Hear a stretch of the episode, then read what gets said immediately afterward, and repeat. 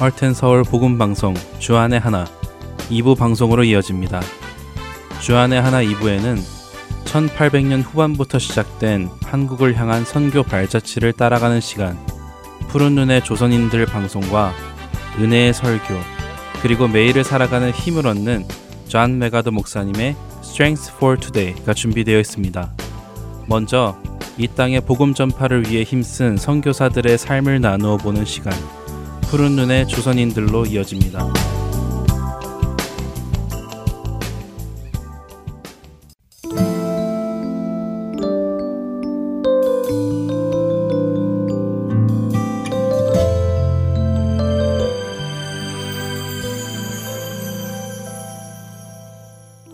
애청자 여러분 안녕하세요. 푸른 눈의 조선인들 진행의 이세진입니다.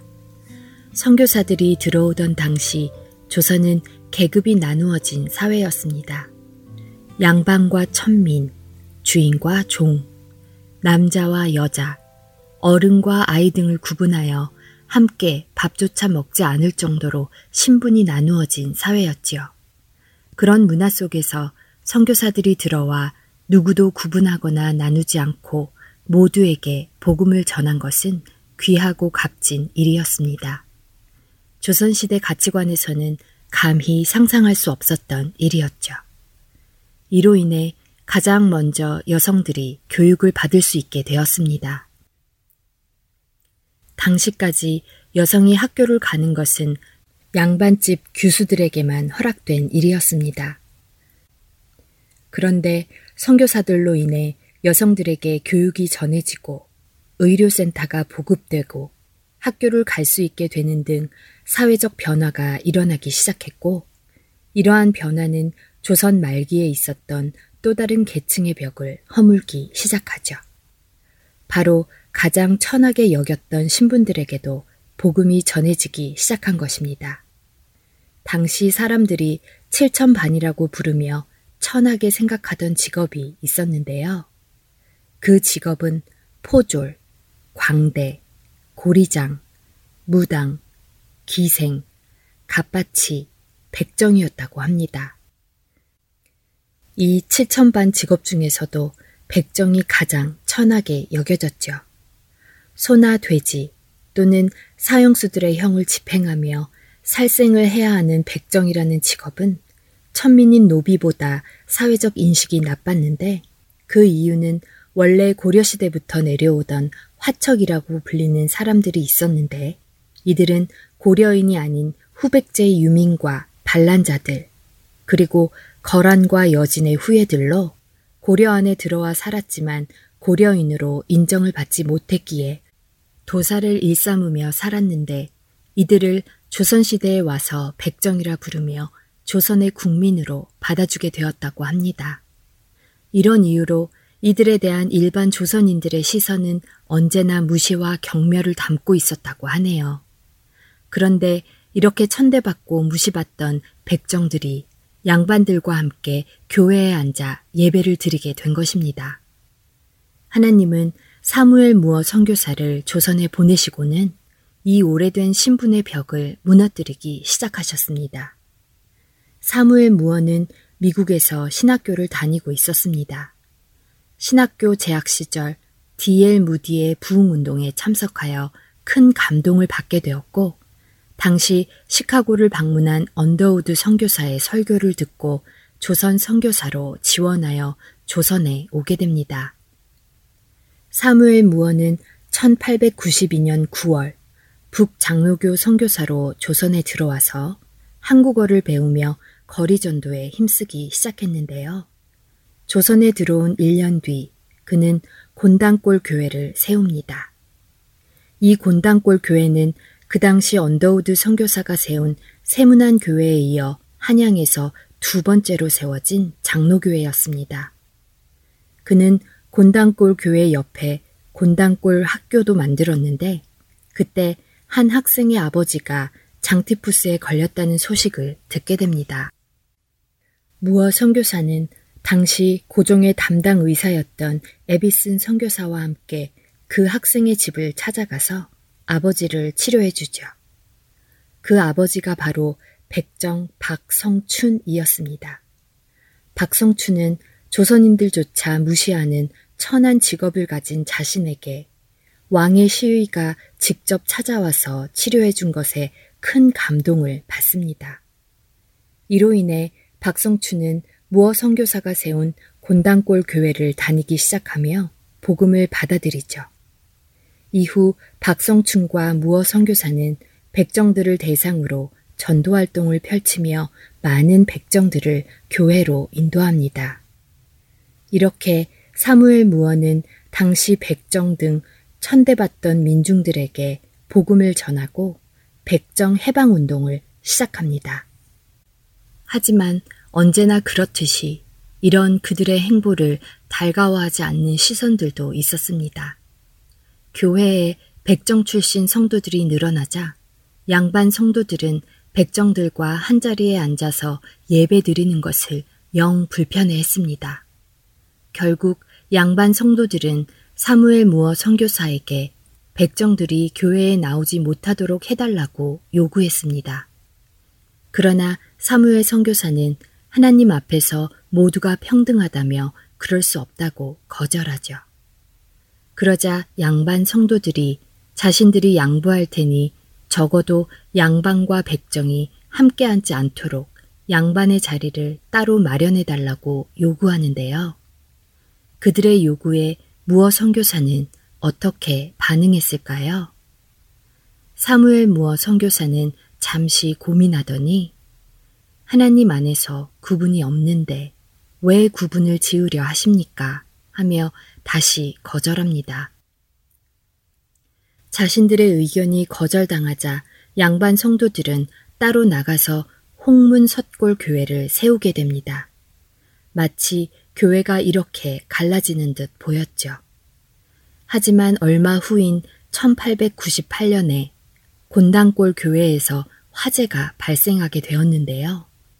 이 화재로 인해 곤당골 교회는 모두 타버렸고 교인들은 예배할 공간을 잃어버리게 되었죠. 그런데 이때 홍문 섰골교회의 양반 성도들이 지난날 자신들의 잘못을 회개하고는 곤당골 교회 성도들과 화해하며 홍문석골 교회에서 함께 예배를 드리기 시작합니다. 이렇게 다시 합해진 교회는 중앙교회라 이름하였고 훗날 현재 서울 종로에 있는 승동교회가 됩니다. 그리고 백정 박성춘은 이 교회의 장로가 되죠.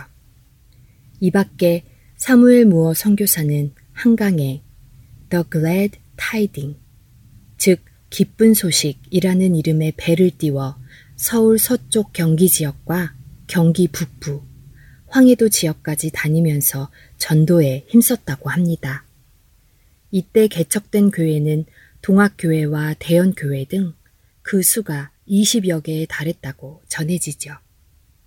그러나 이렇게 열정적으로 선교하던 사무엘 무어 선교사는 1906년 12월 22일 장티푸스로 제중원에 입원한 지 약 두 달 만에 하나님의 부르심을 받게 되었고 시신은 양화진에 묻힙니다.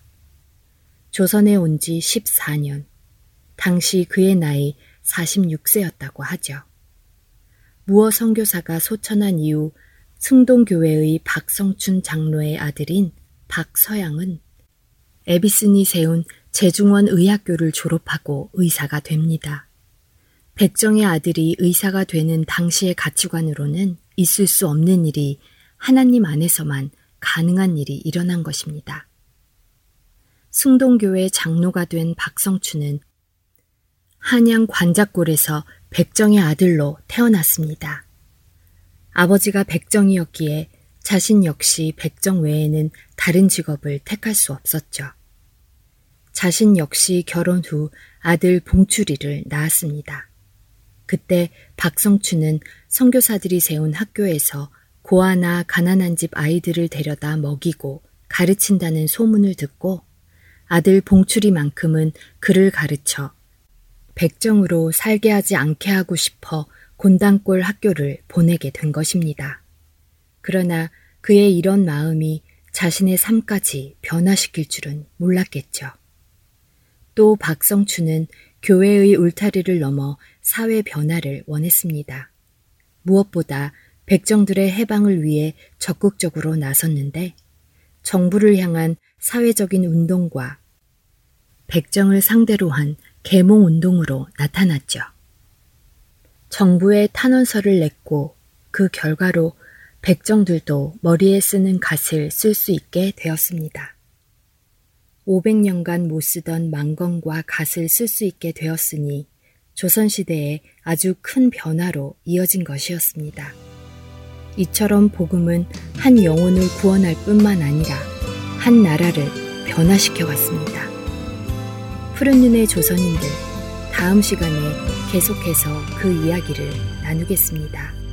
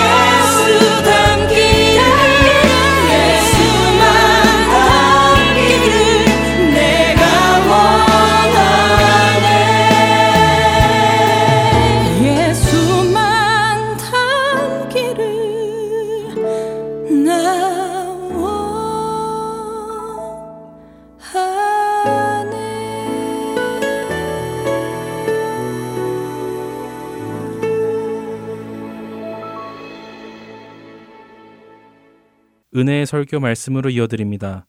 오늘은 서울 우면동 교회 정준경 목사님께서 마태복음 9장 9절부터 13절의 본문으로 여호와의 선물이라는 제목으로 말씀을 전해 주십니다. 은혜 시간 되시기 바랍니다.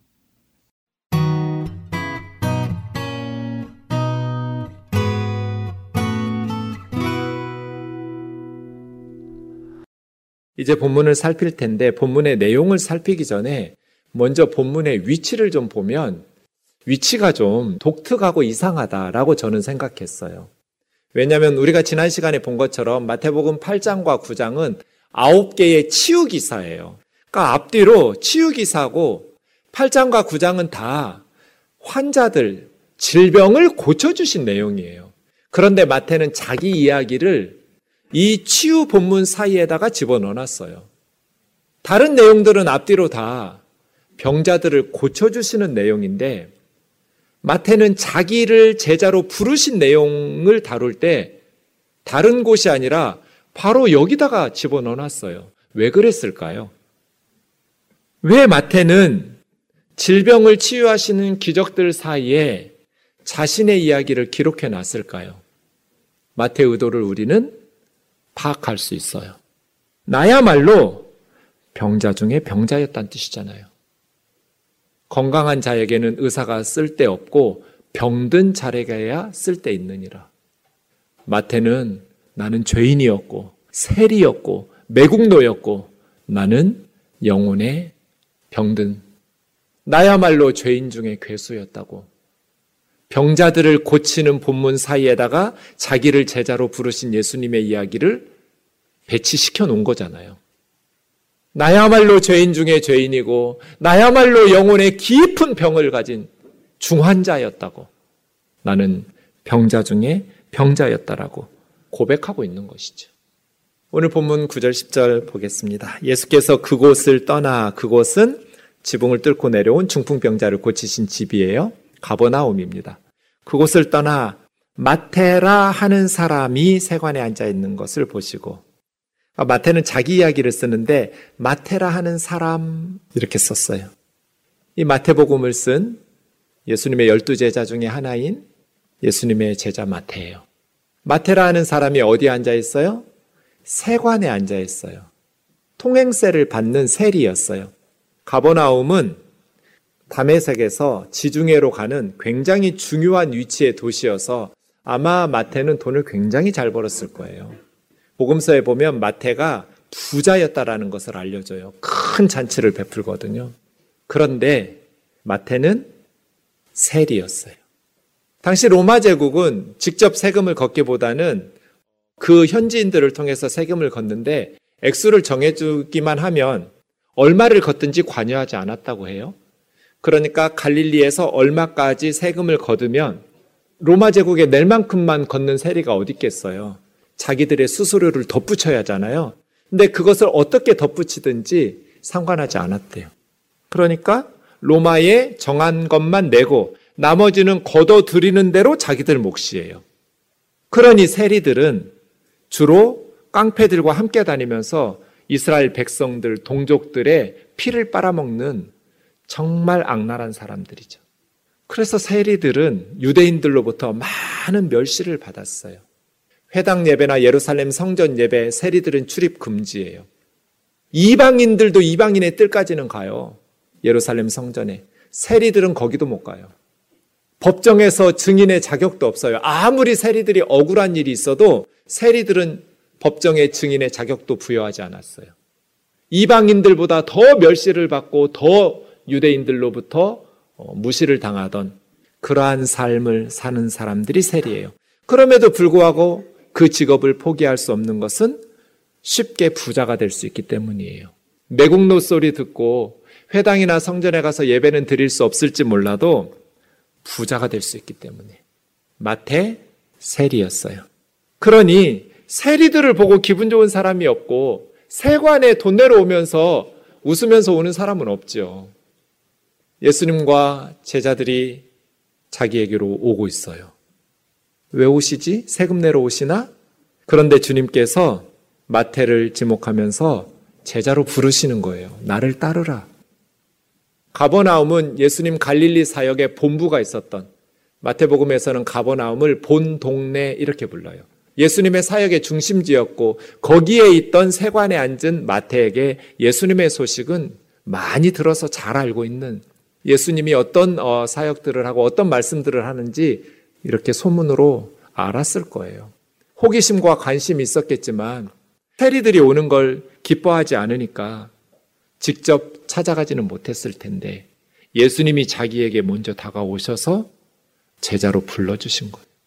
그래서 마태는 기쁘게 부자가 될 수 있는 쉽게 돈 벌 수 있는 세리라는 직업을 버리고 일어나서 예수님의 제자로 따라 나섰어요. 그리고 마태의 집에서 잔치를 베풀고 많은 동료 세리들, 많은 세리와 죄인들 이렇게 말했는데 두 부류가 아니에요. 그냥 세리들은 앞에다가 죄인이라고 붙이든지 뒤에다가 붙이든지 이건 언어적 습관이에요. 우리가 깡패 새끼들 이렇게 말할 때가 많잖아요. 그냥 언어적 습관으로 두 부류가 아니라 그냥 같은 한 종류예요. 세리와 죄인들은 두 부류가 아니에요. 그냥 한 종류 세리들이에요. 그런데 그냥 세리라고 부르지 않아요. 세리 죄인들, 죄인 세리들 이렇게 불러요. 언어적 습관이에요. 함께 식사하고 있었던 거예요. 마태에게는 또 다른 이름이 있었어요. 마가복음 2장 14절부터 보시면 오늘 본문하고 똑같은 내용인데요. 레위라고 불렀어요. 마태도 레위도 둘 다 이스라엘식 히브리식 이름인데요. 그 시대에는 이름을 두 개씩 가지고 있는 사람들이 있었대요. 레위 마태가 태어났을 때 마태의 부모는 레위 이스라엘 열두 지파 중에서 레위는 제사장 지파예요.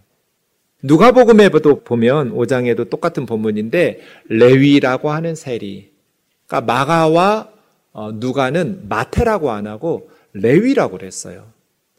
마태의 이름은 레위라는 또 다른 이름을 가지고 있었어요. 민수기 3장에 보면 레위는 내 거라고 하나님이 말씀하셨어요. 이스라엘 열두 지파가 다 하나님의 것이지만 특별히 레위 지파는 제사장 지파이기 때문에 하나님을 섬기는 내 거야라고 하나님께서 아예 그냥 명시적으로 말씀했어요. 마태가 태어났을 때 마태의 부모는 새로 태어난 아들에게 레위라는 이름을 주었어요. 그리고 마태라는 이름을 주었어요. 너는 하나님의 거야. 너는 하나님의 소유야. 하나님 섬기면서 제사장처럼 거룩하게 살아야 된다. 그렇게 레위라고 이름 지어 준 거잖아요. 그런데 지금 마태 어떻게 살고 있어요? 예배 들어가지도 못해요. 회당에도 갈 수 없고 성전에도 들어갈 수 없어요. 매국노니까요. 죄인이니까요. 동족인 유대인들로부터 멸시와 천대를 받고 있으니까요. 레위 그 매국노 죄인 세리 마태에게 주님이 먼저 찾아오셔서 나를 따르라 라고 말씀하셨어요. 누가복음 5장에 보면 그 말을 듣고 레위가 얼마나 기뻤는지 모든 것을 버리고 예수님을 따라 나섰다고 그랬어요.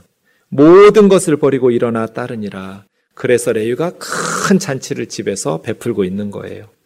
그동안 동족으로부터 매국노라고 죄인이라고 그렇게 손가락질 받고 예배당에 나아가서 예배도 드리지 못하도록 거부당했지만 이제 돈으로 채울 수 없는 인생의 갈증, 부자가 되었지만 여전히 사람들로부터 멸시받고 하나님 앞에 나아가서 예배 드리지도 못하는 공허함, 그러한 부자의 길을 버리고 이제는 예수님의 제자가 되어서 예수님과 함께 살기를 결단하면서 제자로 따라 나설 때 아쉬워하지 않았어요.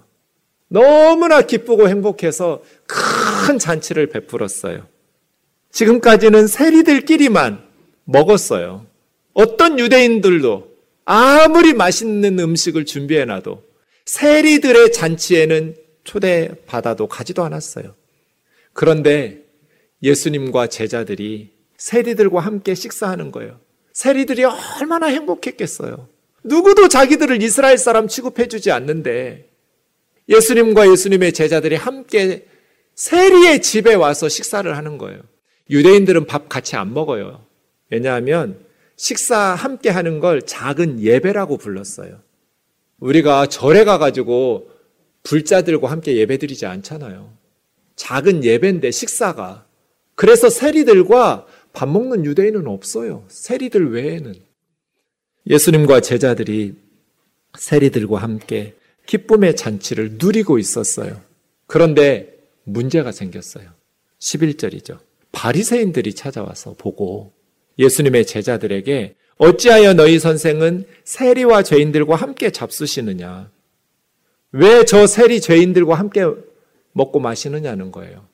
방식과 내용을 보면 이 바리새인들의 방법은 이간질의 방식이에요. 예수님에게 직접 예수님은 왜 세리들하고 함께 먹고 마시느냐고 질타하지를 않고 예수님과 제자들을 이간질시키고 있어요. 너희들 계속 예수 따라다니면 너희들도 매국노 된다.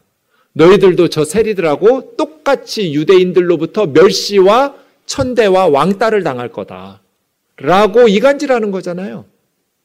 내용을 보면 한 부류의 사람들, 세리라는 사람들을 배제시키고 왕따시킴으로써 자신들의 거룩을 유지해야 된다라고 주장하는 거예요. 여러분, 이때 마태는 어떻게 해야 돼요? 우리가 마태였다면 어떻게 했을까요? 바리새인들에게 뭐라고 했을 거예요? 나가라고 왜 남의 집에 와서 행패냐고. 그러지 않아요? 그게 정상이거든요. 남의 잔치집에 와가지고 이상한 소리 하지 말고 가라고 쫓아내야 되는데 성경 어디에도 마태와 세리들의 반응이 없어요. 침묵. 익숙한 상황이에요. 요거도 먹는데 아주 익숙해요. 이 세리들은 가는 곳마다 이렇게 사람들이 비난하고 멸시해요. 조금이라도 다른 유대인들이 세리들과 어울릴량 싶으면 정죄하고 비난하는 거예요. 세리는 부자예요. 그래서 놀이터에서 세리의 아이들이 맛있는 거 가지고 있으면 가난하니까 그 시절에 다른 집 아이들이 함께 놀 수 있잖아요. 그 모습을 다른 유대인 부모가 보았다면 당장에 달려가서 뜯어 말렸어요. 안 돼! 저 집 애들하고 놀면 안 돼. 수없이 당한 일이에요. 고개 푹 숙이고 아무도 세리들이 많은 세리들이 있었다고 성경에 기록했는데 누구 하나 입도 뻥끗하는 세리가 없어요. 집주인인 마태조차도 아무 말을 하지 않아요. 팔 걷어붙이고 싸울 것 같은데 대들 것 같은데 아무도 얘기를 안 해요. 보통 이럴 때 어떻게 해요? 모른 척하고 계속 식사하거나 아니면 슬그머니 자리를 뜨거나 익숙한 일이에요. 세리들에게는. 예수님은 어떻게 해야 할까요? 조용히 식사만 하시거나 자리를 떠나지 않았어요. 12절, 13절 같이 읽겠습니다. 시작. 예수께서 들으시고 이르시되 건강한 자에게는 의사가 쓸데없고 병든 자에게라야 쓸데있느니라. 너희는 가서 내가 긍휼을 원하고 제사를 원하지 아니하노라 하신 뜻이 무엇인지 배우라. 나는 의인을 부르러 온 것이 아니요 죄인을 부르러 왔노라 하시니라. 아멘. 건강한 사람에게는 의사가 필요 없죠. 병이 드니까 의사가 필요해요. 많이 아플수록 의사가 더 필요해요. 나는 의인을 부르러 온 것이 아니고 죄인을 부르러 왔다. 이것이 인류의 희망이에요. 예수님께서 의인을 부르러 왔다면 저와 여러분은 절망이에요. 우리는 희망이 없어요. 그런데 예수님은 의인을 부르러 온 것이 아니요. 죄인을 부르러 왔다고 말씀하셨어요. 이게 지금 무슨 말이에요? 나도 얘들이 병자인 거 알아. 죄인인 거 알아. 하지만 의사가 병자가 왔다고 그래서 쫓아내는 의사가 어디 있어요? 의사는 건강한 사람에게는 쓸데없고 병든 자에게 쓸데있는 사람이에요. 예수님은 우리 영혼의 의사예요. 나는 의인을 부르러 온 것이 아니요 죄인을 부르러 왔다. 너희는 가서 내가 긍휼을 원하고 제사를 원하지 아니하노라 하신 뜻이 무엇인지 배우라. 사실은 이 말은 마태가 해야 돼요. 가라고. 가서 너희들끼리 살라고. 집주인인 마태나 세리들이 해야 되는데 예수님이 가라고 하면서 호세아 6장 6절을 말씀하신 거예요. 나는 인애를 원하고 제사를 원하지 아니하며 번제보다 하나님 아는 것을 원하노라. 이 말씀을 인용하면서 여기서 잘난 척 하지 말고 가서 성경 더 배우고 오라는 거잖아요. 바리새인들에게. 이게 무슨 뜻이에요? 니들이 뭐라고 욕해도 나는 내 제자를 안 버려. 난 안 버릴 거야. 나는 포기하지 않을 거야. 죄인인 줄 알아. 영혼이 병든 환자인 거 알아. 하지만 나는 안 버려. 니들이 뭐라고 손가락질하고 니들이 뭐라고 정죄하고 비난하더라도 나는 이들을 버리지 않을 거야. 포기하지 않을 거야. 예수님의 말씀을 듣고 마태가 어땠을까요? 눈물 났을 것 같아요. 지금까지 이렇게 말씀하신 분이 한 사람도 없었어요. 누구나가 다 조금이라도 세리들과 가까이 지내려고 하면 돈 때문에 그런다고 비난하고 정죄하고 의심하고 함께 죄인으로 도매금으로 떠넘겼는데 예수님은 그런 비난을 받으시면서도 나는 안 버리겠다는 거잖아요. 세상 사람들이 우리를 뭐라고 해도 너 같은 게 무슨 크리스찬이냐고 너 같은 게 무슨 교회를 다니느냐고 네가 무슨 목사고 네 같은 게 무슨 장로고 권사냐고 손가락질해도 주님은 안 버려요. 저와 여러분을 안 버려요. 우리가 죄인인 거 알아요. 우리 영혼이 병든 환자인 거 알아요. 하지만 주님은 우리를 버리지 않아요. 난 안 버릴 거야. 사랑하는 자매 형제 여러분, 죄인을 불러서 변화시켜 주시려고 주님이 오신 줄로 믿습니다. 우리가 의로와서 부른 게 아니라 우리가 죄인이고 우리가 똑바로 바르게 살고 있어서 오신 것이 아니라 우리가 우리의 삶을 망가뜨리고 망쳐놨기 때문에 우리 스스로도 어떻게 할 줄 몰라서 절망적인 우리에게 주님이 우리를 건강하게 치유하시고 회복시켜 주시려고 우리에게 찾아오신 거예요. 우리 영혼에 하늘의 빛이 비친 거예요. 그래서 마테레이는 마태가 되었어요. 마테라는 이름의 뜻이 뭘까요? 오늘 설교 제목이에요. 여호와의 선물이에요. 여호와의 선물. 와우! 마태는 정말 하나님의 선물이 되었어요. 초대교회의 기둥과 같은 일꾼이 되었거든요. 세리였지만 여호와의 선물처럼 마태 레위는 주님의 나라를 위해서 기둥과 같은 아마 많은 물질로 예수님의 사역과 초대교회를 도왔기도 하고 마태복음을 보면 너무나 유식해요. 너무나 똑똑해요. 그래서 2000년 기독교 역사에 가장 사랑받았던 복음서가 마태복음이에요. 이런 탁월한 하나님의 말씀을 기록할 수 있는 그래서 우리가 마태복음을 통해서 은혜 받잖아요. 마태 레위 여호와의 선물로 변했어요. 예전에는 이름값 하지 못했어요. 야, 마태, 여호와의 선물? 그런 놈이 매국노고 세리냐? 레위? 회당에도 못 가고 성전에도 못 가고 예배도 못 드리는 놈이 무슨 레위냐? 이름하고 안 어울려요 하는 짓이. 이름은 김순돌인데 직업은 조폭이에요. 뭐 이런 거예요. 마태 레위인데 무슨 여호와의 선물이고 무슨 레위예요.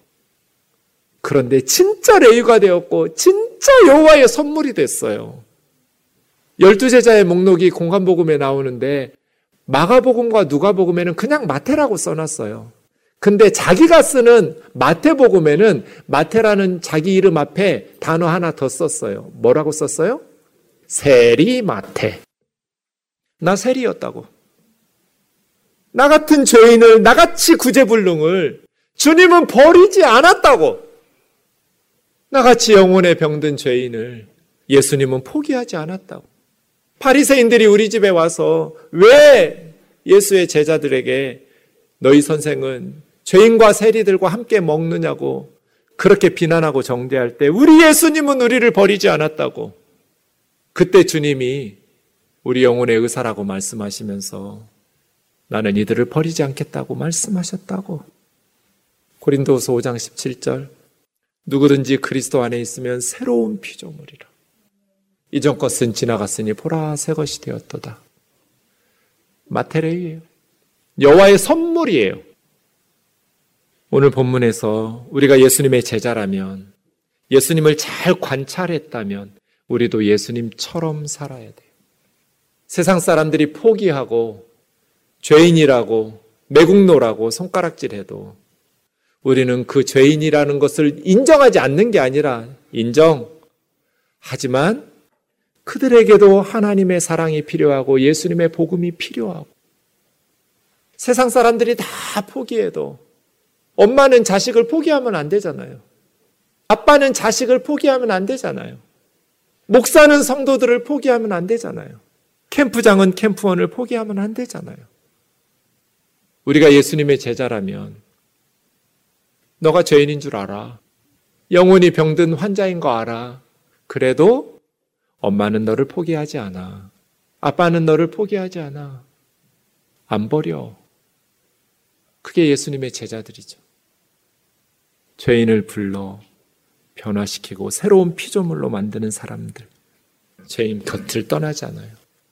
나도 예수님처럼 친구들 버리지 말아야지. 성도들 버리지 말아야지. 죄인이라고 버리고, 가난하다고 버리고, 못 배웠다고 버리고, 세상 사람들이 뭐라고 하든지, 예수님이 이 죄인을 불러서 곁에 두게 하셨던 것처럼, 우리도 예수님처럼 살아낼 수 있기를 저와 여러분 되기를 주의 이름으로 축원합니다.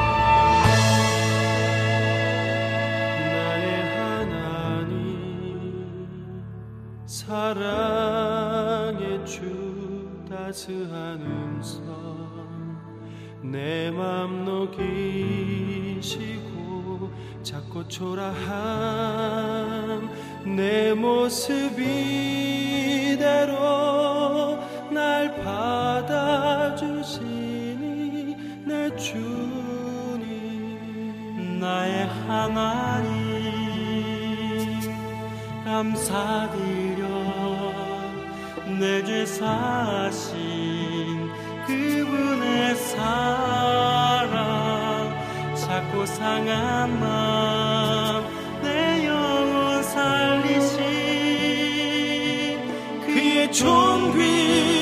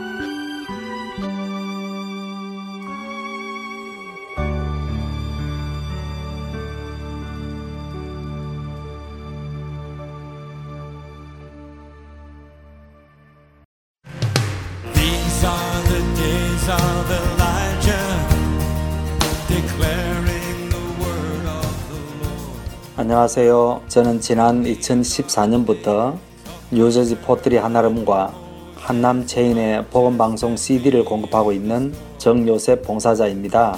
믿지 않는 분들에게는 예수님의 복음을, 믿는 자들에게는 생각과 마음을 지킬 수 있도록 도와주는 복음방송이 정말 얼마나 감사한지 모릅니다. 우리 주님께 찬양과 영광을 돌려드립니다. 감사합니다. 안녕하세요. 저는 오하이오의 펠본에 있는 한국 마켓과 영식당 그리고 콜럼버스에 있는 풍민식당과 사라가 식품점에 복음방송의 CD를 비치하고 있습니다. 하나님께 복음을 전하는 작은 일에 사용하여 주심을 감사드립니다. 그런즉 저희가 믿지 아니하는 일을 어찌 부르리요 듣지도 못한 일을 어찌 믿으리요 전파하는 자가 없이 어찌 들으리요 보내심을 받지 아니하였으면 어찌 전파하리요 기록된 바 아름답도다 좋은 소식을 전하는 자들의 발이여 함과 같으니라 복음 전파 사역의 동역자가 돼 주시겠습니까? 내일이 아니라 바로 오늘입니다. 할텐 서울 복음 선교회로 전화 주십시오. 전화번호는 602-866-8999번입니다.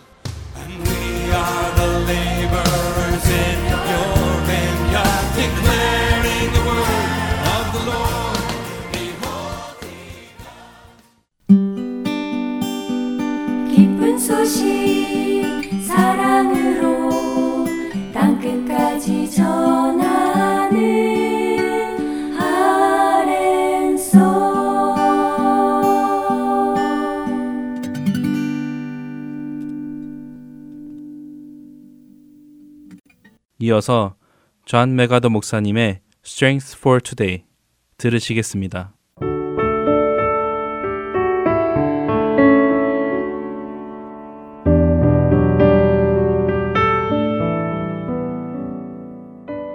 애청자 여러분 안녕하세요. 존 맥아더 목사님의 Strength for Today 진행의 유사랑입니다. 여러분은 성령 안에서 모든 믿는 자들이 한 몸이 됨을 믿고 계신가요? 우리는 부르심의 한 소망을 받았으며 성령님이 이 소망의 보증되심을 알고 계신지요? 오늘 Strength for Today의 제목은 성령 안에서 하나됨입니다. 몸이 하나요 성령도 한 분이시니 이와 같이 너희가 부르심의 한 소망 안에서 부르심을 받았느니라. 주도 한 분이시요, 믿음도 하나요, 세례도 하나요, 하나님도 한 분이시니 곧 만유의 아버지시라. 만유 위에 계시고 만유를 통일하시고 만유 가운데 계시도다. 에베소서 4장 4절부터 6절의 말씀입니다. 하나님께서 교회를 위해 디자인하신 모든 것은 믿는 자들의 하나됨을 기반으로 만드신 것입니다. 왜냐하면 모든 크리스천들은 영원한 생명에 보증되시는 한 성령 안에서 한 몸을 이루고 있는 각각의 지체들이기 때문이지요. 이 각각의 성도들이 하나가 되어 지어져 나가도록 하나님께서는 교회를 디자인하셨다는 말씀입니다. 오늘 읽은 성경 구절에서 사도 바울은 한 성령, 한 소망 등 총 일곱 부분에서 하나 혹은 하나됨에 대해 설명을 하고 계십니다. 여기서 하나라는 것이 중요한 핵심이죠. 그리스도의 몸은 몇 개입니까? 그리스도의 몸에 있어서 장로교의 몸이나 침례교의 몸, 감리교의 몸과 같은 구분이 있나요? 그렇지 않죠. 또한 캘리포니아의 몸이나 유타 몸, 캔서스의 몸과 같은 것도 없습니다. 오직 한 몸만 있을 뿐입니다. 그리고 그 예수 그리스도의 몸은 바로 한 교회입니다. 세계 방방 곳곳에 수많은 교회가 각각 세워져 있다 하더라도 그 모든 교회는 하나인 것입니다. 갈라디아서 3장 28절은 너희는 유대인이나 헬라인이나 종이나 자유인이나 남자나 여자나 다 그리스도 예수 안에서 하나이니라 라고 말씀하고 계십니다.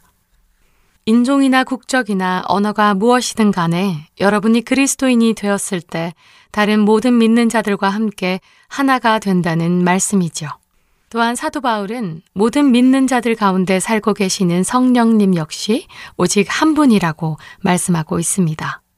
고린도전서 6장 19절은 너희 몸은 너희가 하나님께로부터 받은 바 너희 가운데 계신 성령의 전인 줄을 알지 못하느냐라고 말씀하시며 에베소서 2장 22절에는 너희도 성령 안에서 하나님이 거하실 처소가 되기 위하여 그리스도 예수 안에서 함께 지어져 가느니라 라고 말씀하고 계시죠.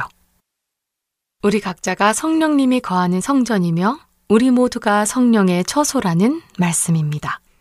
또한 우리는 부르심의 한 소망 안에서 부르심을 받았다고 하십니다. 자칫 이해하기 어려울 수 있는 말이지만 쉽게 풀이하면 우리 각자는 하나님께서 계획하신 하나의 소망, 곧 하나님의 백성이 되게 하시는 그 소망으로 부르심을 받았다는 말씀입니다.